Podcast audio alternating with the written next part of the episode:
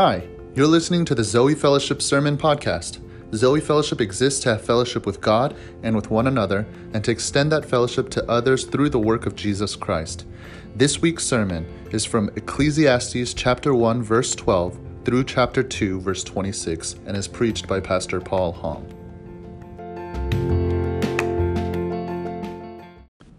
Due to the COVID 19 virus, Zoe Fellowship Sunday services are available to join in person and via live stream. Precautionary measures such as wearing masks, disinfecting, and social distancing are being taken during our physical gatherings. We hold our Sunday services at 1 p.m. You can find a link to the live stream in the description box. Well, good afternoon, everyone. If you guys have your Bibles, please turn to the book of Ecclesiastes. Uh, we started the book of Ecclesiastes last week. Uh, we are in Ecclesiastes chapter 1, starting in verse 12, and we're going to read all the way through chapter 2. So we're reading all the way through the end of chapter 1 of Ecclesiastes and all the way through chapter 2. And so read along with me. Verse 12 I, the preacher, have been king over Israel in Jerusalem, and I applied my heart to seek and to search out by wisdom all that is done under heaven. It is an unhappy business that God has given to the children of man to be busy with. I have seen everything that is done under the sun, and behold, all is vanity and a striving after wind. What is crooked cannot be made straight, and what is lacking cannot be counted. I said in my heart, I have acquired great wisdom, surpassing all who were over Jerusalem before me, and my heart has had great experience of wisdom and knowledge. And I applied my heart to know wisdom and to know madness and folly. I perceive that this also is but a striving after wind. For in much wisdom is much vexation, and he who increases knowledge increases sorrow. Chapter 2 I said in my heart, Come now, I will test you with pleasure. Enjoy yourself. But behold, this also was vanity. I said of laughter, It is mad, and of pleasure, what use is it? I searched with my heart how to cheer my body with wine, my heart still guiding me with wisdom and how to lay hold on folly till I might see what was good for the children of man to do under heaven during the few days of their life. I made great works. I built houses and planted vineyards for myself. I made myself gardens and parks and planted in them all kinds of fruit trees. I made myself pools from which to water the forest of growing trees. I bought male and female slaves and had slaves who were born in my house. I had also great possessions of herds and flocks, more than any who had been before me in Jerusalem. I also gathered for myself silver and gold and the treasure of kings and provinces. I got singers, both men and women, and many concubines, the delight of the sons of man. So I became great and surpassed all who were before me in Jerusalem. Also, my wisdom remained with me and whatever my eyes desired, I did not keep from them. I kept my heart from no pleasure, for my heart found pleasure in all my toil, and this was my reward for all my toil. Then I considered all that my hands had done, and the toil I had expended in doing it, and behold, all was vanity, and a striving after wind, and there was nothing to be gained under the sun. So I turned to consider wisdom and madness and folly. For what can the man do who comes after the king? Only what has already been done. Then I saw that there is more gain in wisdom than in folly, as there is more gain in light than in darkness. The wise person has his eyes in his head, but the fool walks in darkness. And yet I perceive that the same event happens to all of them. Then I said in my heart, What happens to the fool will happen to me also. Why then have I been so very wise?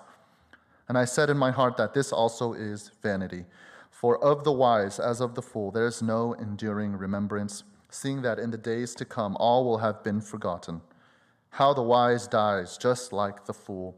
So I hated life, because what is done under the sun was grievous to me, for all is vanity and a striving after wind. I hated all my toil in which I toil under the sun, seeing that I must leave it to the man who will come after me, and who knows whether he will be, uh, uh he will be wise or a fool.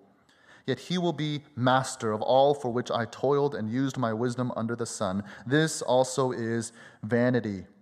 So I turned about and gave my heart up to despair over all the toil of my labors under the sun, because sometimes a person who has toiled with wisdom and knowledge and skill must leave everything to be enjoyed by someone who did not toil for it. This also is vanity and a great evil. What has a man from all the toil and striving of heart with which he toils beneath the sun? For all his days are full of sorrow, and his work is a vexation. Even in the night, his heart does not rest. This also is vanity. There is nothing better for a person than that he should eat and drink and find enjoyment in his toil. This also I saw is from the hand of God. For apart from him, who can eat or who can have enjoyment? For to the one who pleases him, God has given wisdom and knowledge and joy, but to the sinner, he has given the business of gathering and collecting only to give to one who pleases God. This also is vanity and striving after the wind. This is God's word. Um, one of my favorite TV shows when I was growing up, and by growing up I mean like a few years ago, was uh, this uh, animated TV show called uh, Justice League Unlimited.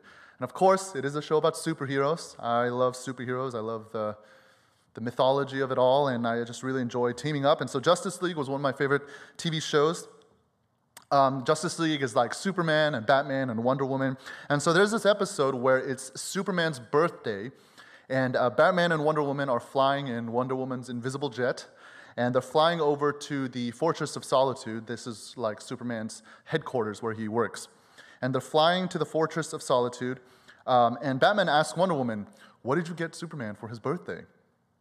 And Wonder Woman responds saying, Oh, it's a surprise. And if I say it out loud, then it'll, like, Superman will hear it with his supersonic hearing, so I'm just gonna not tell you what it is. And then Wonder Woman asks Batman, What did you get him?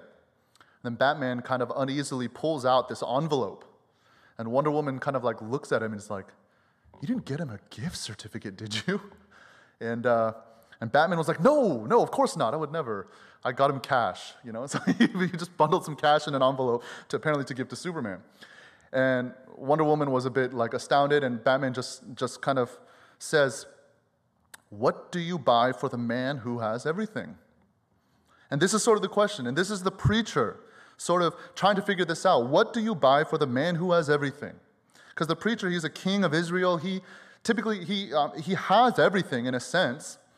And so he's asking the question that he's approaching, and he's, what he's trying to teach us is what, what will truly satisfy somebody who kind of just already has everything, who's already satisfied, maybe? This is sort of the question. So last week we started this book of Ecclesiastes, and the preacher, who is the author of this book, he showed us last week that life is short, that life is elusive, and that it's repetitive, and nothing is permanent. And knowing that is the first step to living a good and wise life, that nothing is permanent. And so this was sort of his conclusion.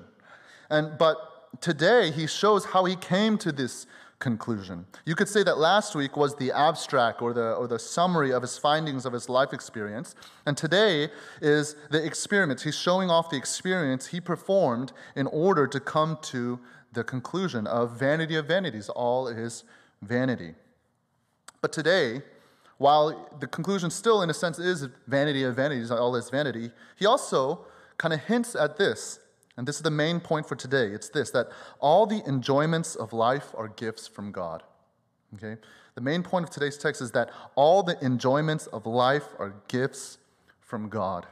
And he begins with this pursuit of wisdom and, and living wisely. And what, he, what that results in and what he kind of discovers is that life is complex. Life is extremely complex. It's nuanced, it's hard to, hard to live, um, and yet uh, pursuing, uh, pursuing wisdom uh, leads us to understand this kind of fact. And so look what he says. He says that, uh, starting in verse 12, I, am, I, the preacher, have been king over Israel in Jerusalem, and I applied my heart to seek and to search out by wisdom all that is done under heaven.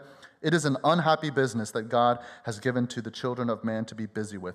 Basically, he's saying, I'm going to see what people do. I'm just going to do everything. I'm going to do everything that's done under heaven, and I'm going to decide what it is and why God has given it to us. And he's discovering that it is an unhappy business. I have seen everything that is done under the sun, and behold, all is vanity and chasing after the wind. And the first thing he pursues is wisdom. Verse 16 I said in my heart, I have acquired great wisdom, surpassing all who were over Jerusalem before me, and my heart has had great experience of wisdom and knowledge. And I applied my heart to know wisdom, to know madness and folly, and I perceived that this also is but a striving after wind. For in such wisdom is much vexation, and he, he who increases knowledge increases sorrow. So he discovers this first thing about wisdom that with pursuing wisdom, in much wisdom, there's much vexation or frustration. Right? Last week we used the word, uh, the Korean word 답답해. It's this frustration, it's this stuckness um, in having much wisdom. And he who increases in knowledge uh, increases in sorrow. And this might be where this idea of ignorance is bliss came from. The less you know, the happier you'll be. And I think this, this idea of this increasing knowledge increases sorrow has become so apparent for us today as we discover more and more how uh, our communities and our neighborhoods have been in, and the oppression that's been there, and the oppression and injustices that we've either ignored or been complicit with, the more we've come to know more of these things that are being revealed through video, through social media, the more sorrow we have, right? And this idea of having more knowledge makes us more sorrowful, and life has suddenly becomes really complex because the things that we didn't know about were there all the time, and we've either ignored it, ignored it or we've been complicit in it ourselves. And so we've grown in sorrow because of the information that has come out in terms of all these things. It was uh, uh this past week, apparently, was uh, the 97th anniversary of the Tulsa Race Massacre. This is in Tulsa, Oklahoma. Um, this is where about 10,000 people were displaced. It was a, a mainly black neighborhood. This was back in the early 1900s. And apparently, this is where the first bombs were ever dropped on American soil, soil was in Tulsa, Oklahoma.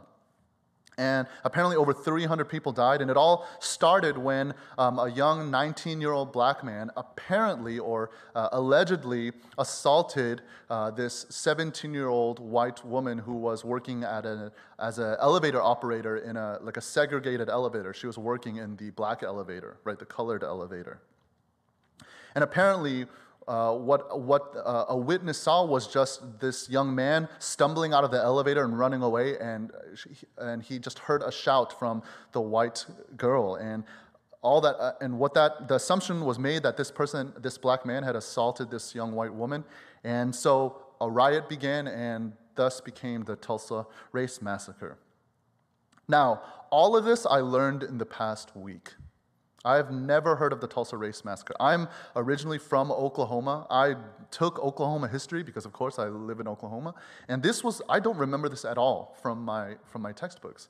In fact, I think it's only going, it's going to be, start being added in uh, these days because of everything that's been going on.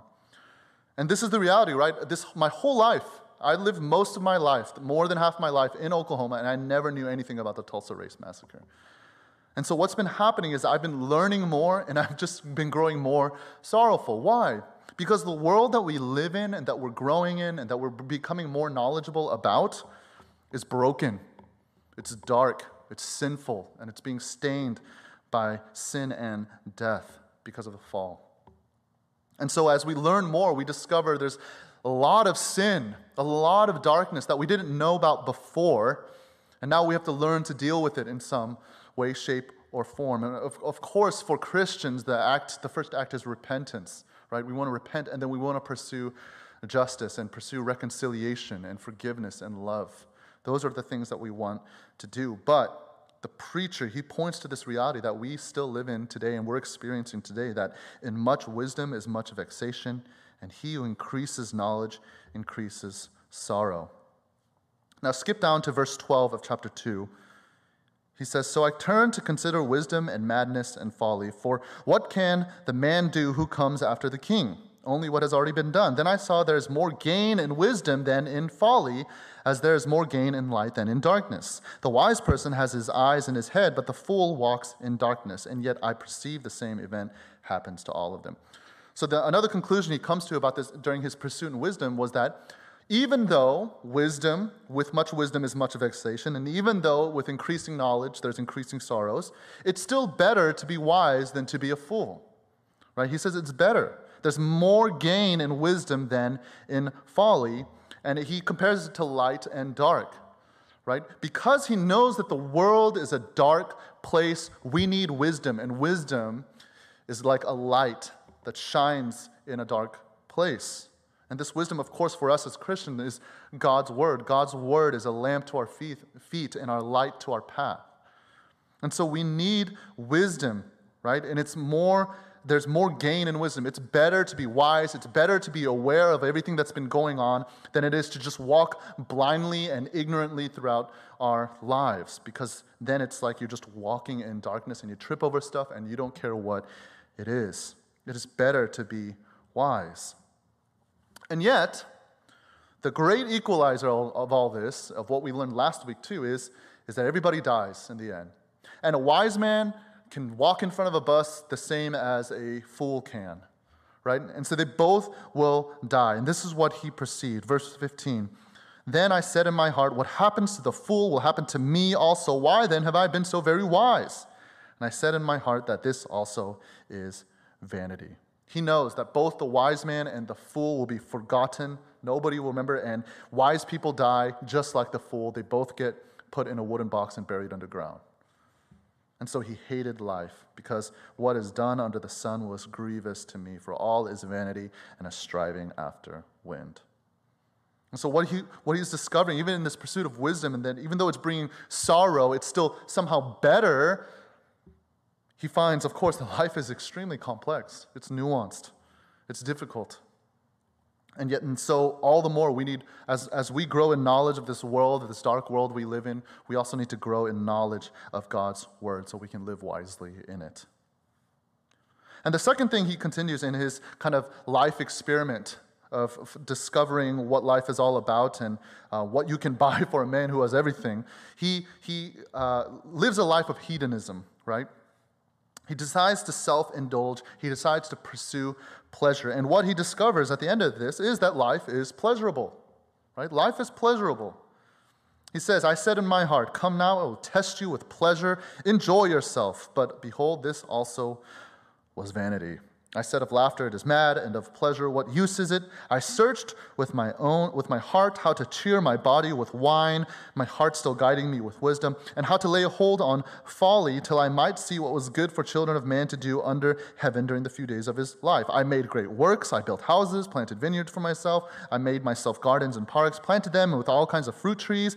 I made myself pools from which to water the forest of growing trees. I bought male and female slaves, and I had slaves who were born in my house. I had great possessions of herds and flocks, more than any who had come before me in Jerusalem. I gathered for myself silver and gold and treasure of kings and provinces. I got singers, both men and women, and many concubines, the delight of the sons of man. He went all out in a life of self indulgence and pleasure he lived the most hedonistic life he could. Hedonism is just this pursuit of pleasure, that believing that life is just about pleasure. You just got to get as much of it as you can while you're still alive. And that's what he decided to do. And a lot of people live this way. And when they look at this, they're like, sounds pretty good. So he pleasured himself with, with wine, right? With luxury, riches, prosperity, prosperity, power, sex. All these things he pursued and uh, experienced. And he did this more than anybody else, right? So I became, verse 9, so I became great and surpassed all who were before me in Jerusalem. Also, my wisdom remained with me, and whatever my eyes desired, I did not keep from them. And then he says this I kept my heart from no pleasure, for my heart found pleasure in all my toil, and this was my reward for all my toil. So, this is what he discovers, right? Life is pleasurable. That all these things, they're a reward for the work that he has done. He's pursued these things, he's worked for these things, and so he's going to enjoy the fruits of his labor, his vineyards, his wives, his slaves, his authority, his power, his riches. All these things are right there for him to enjoy. And it teaches us that God is a God of pleasure, a God of, God of riches. And everything he created, he created good. He called it good. But what happened? We live in a dark world. And what, what, what is happening then is that all these things become idols. And we pursue these things too much. And we start uh, sacrificing to the altar of these things with, uh, to get drunk, right? Finding, uh, working only for the sake of money to just store up more and more money with food and with sex. Our country is full of sexual immorality with, with just way too much access to it. And so the things that God meant to just for us to enjoy its pleasure have become idols. And his discovery in all this, verse 11, then I considered all that my hands had done, and the toil I had expended in doing it, and behold, all was vanity and striving after, the, after wind, and there was nothing to be gained under the sun. What he's saying is yes, while there are pleasures in life to be enjoyed, none of it is going to go with you when you die. You can enjoy it, these things are just temporary, right? They're temporary enjoyments, they don't last. You're trying to find this satisfaction, and these things aren't it. You can enjoy them, sure, but they're not going to fill you the way that you're meant to be filled as a human being made in the image of God. Because the world is broken and it's, and it's dark place. And so, even with this discovery of life being pleasurable, he continues in his search for meaning, for purpose, for the gift that you're supposed to give to someone who has everything. And he says this the vanity of toil. He said, I hated all my toil in which I toiled under the sun, seeing that I must leave it to a man who will come after me. He discovers in his next thing, he decides to just bury his head in work. And he discovers that life is just hard work. It's just hard work. Life is just hard work. And he decides to bury himself in it and he says, and his biggest problem that he comes to the conclusion of is this that all his work, all the fruits of his labor, any monument he's trying to build for himself, any legacy he's trying to leave behind, they're all going to somebody else to enjoy. He doesn't even get to fully enjoy everything that he has worked for. He says, I must leave it to the man who will come after me, and who knows whether he will be wise or a fool. When I read this, I thought about, I thought about our immigrant parents because I was thinking they, they left their country behind to a foreign land. They started small businesses. Their college degrees didn't matter in the, in, a, in the 80s or whenever they came in. And so they had to just kind of build their life from the ground up, and they did it. And all they're doing is working really hard, hoping that their sons and daughters will have a better life. That they don't have to live in this uh, life of koseng, as Korean called this life of hardship and suffering that they did when they moved here. And what they're doing is they're, they're working at these donut shops, they're working at chicken wing shops and laundromats, and they're doing all this, and they're trying to make sure that their kids study. They do all of it so that so all of us would just go to the library and study our butts off so that we could go to a good school and get a good job and then provide for them so they, they don't have to know, they don't won't have to uh, work in a chicken wing factory anymore or wherever they're working. But this question remains who knows whether he will be wise or a fool? Ultimately, these parents are thinking, our parents were probably thinking, I'm going to work my hardest, but man, I don't know if my son's going to be an idiot or not. What will he do with what I leave, leave behind for him? Will it be enough? I think about that too. I think about that with Pascal. Will he be wise or will he be a fool? And a lot of that is up to me and Anna as parents, but we're going to work, and He is going to be the one who enjoys all our labor, all our toil.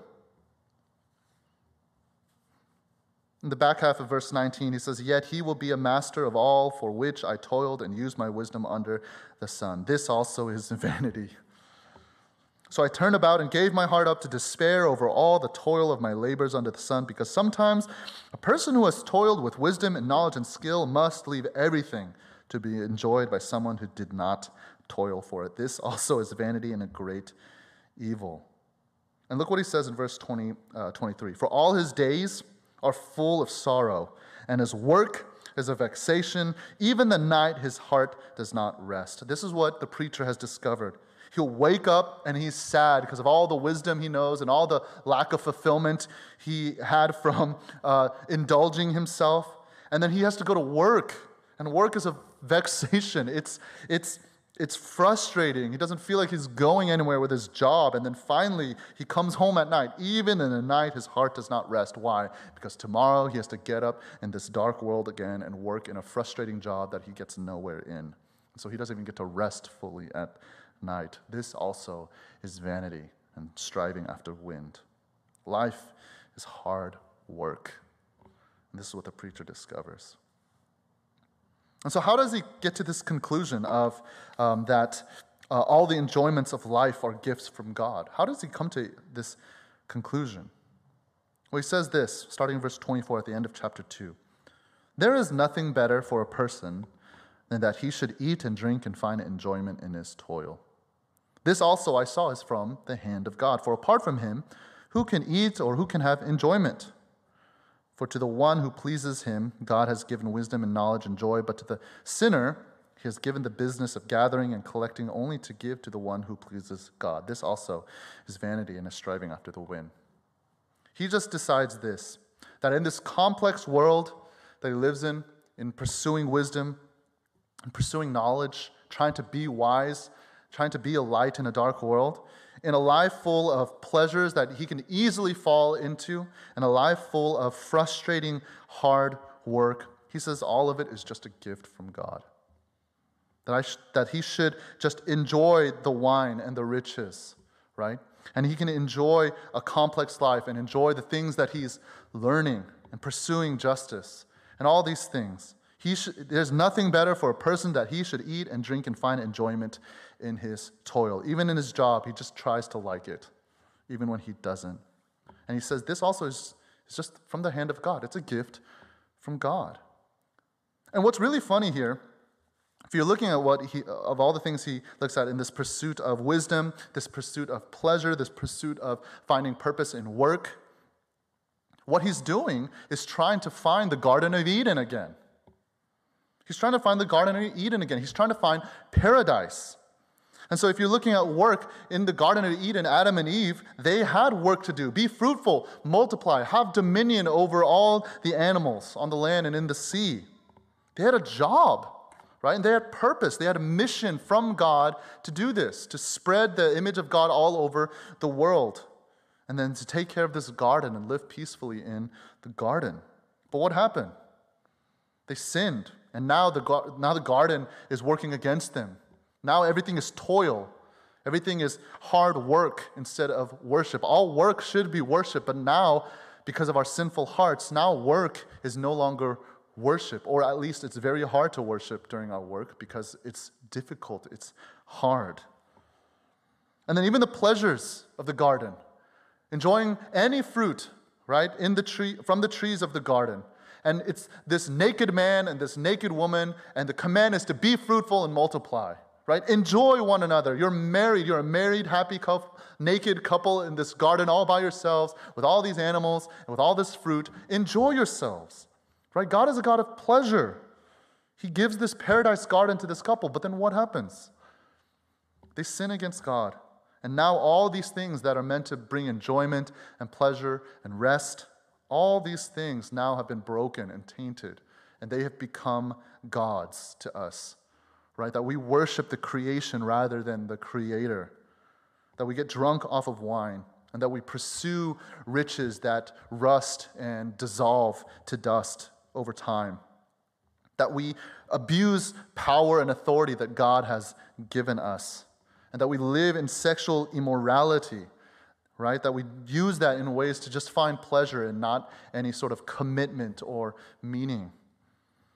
These things, they have a context for which we can enjoy them. Sex are supposed to be in the context of a biblical marriage, a heterosexual marriage with one man and one woman together forever. And yet, that has been ruined. We abuse power, but power is meant to use to, to serve others, like a servant king, like Jesus does. He had all the power, but he gave it all. He humbled himself to pursue or to pursue obedience in the Father. Even riches are meant to, to give to others, to help others, and to enjoy wine, to enjoy the fruits of our work. These things, all these things God gave us as a gift and enjoy in the garden, and yet because of sin, we no longer can. And then even this pursuit of wisdom. Remember what happened in the garden that the, the serpent deceived Eve by saying that if, he, if, if they ate from the fruit of the tree of the knowledge of good and evil, that they will be like God, knowing good and evil. that they will be more like God. They will be more knowledgeable, more wise like God. But they're blind to the reality that they already were like God. They had God's word with them, the, God's presence in the garden with them at all times. They had God's word, they had instructions to be fruitful and multiply and have dominion. And they failed. They were deceived by the, by, uh, the serpent. And so they pursued wisdom where it wasn't found. And instead, they found what? More vexation, more sorrow when they tried to be more like God in that way, in a way that God had not ordained. Do you see how a wise life God has created and designed an order for us to live in, and we are to seek that out using God's word, His wisdom? And the most wise person that ever lived, that ever walked this earth was, of course, Jesus, right? And we look to him as an example. In, in, a, in a sense, he is the greatest, he is the preacher, but one who has found that that everything is a gift from God, and he lives perfectly in obedience to God, loving his neighbor and loving God. And the preacher, he's finding that everything is vanity, everything's a breath, everything's short. Life is complex, life is hard work, life is pleasurable, but all of life is still in the context of a dark world. And so we need God's word, we need God's wisdom to live in a way that pleases Him, honors Him, and honors the design that He has created this world to be. So there is nothing better for a person than that he should eat and drink and find enjoyment in his toil. What do you buy the man who has everything? You get him something that he can just enjoy. That's it. Just get him something he'll enjoy. Just find something he likes. And this is, this is for us too. Enjoy your life. It's short, but the things that the good things in life, they're pictures, they're hints of the resurrection, they're hints of the new creation that is coming.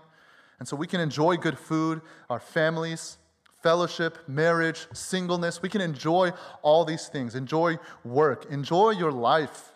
It's a gift from God. Pursue justice, right? Walk humbly with your God. These are all things that we can do because God has gifted them to us. All the enjoyments of life are gifts from God. Let me pray for us.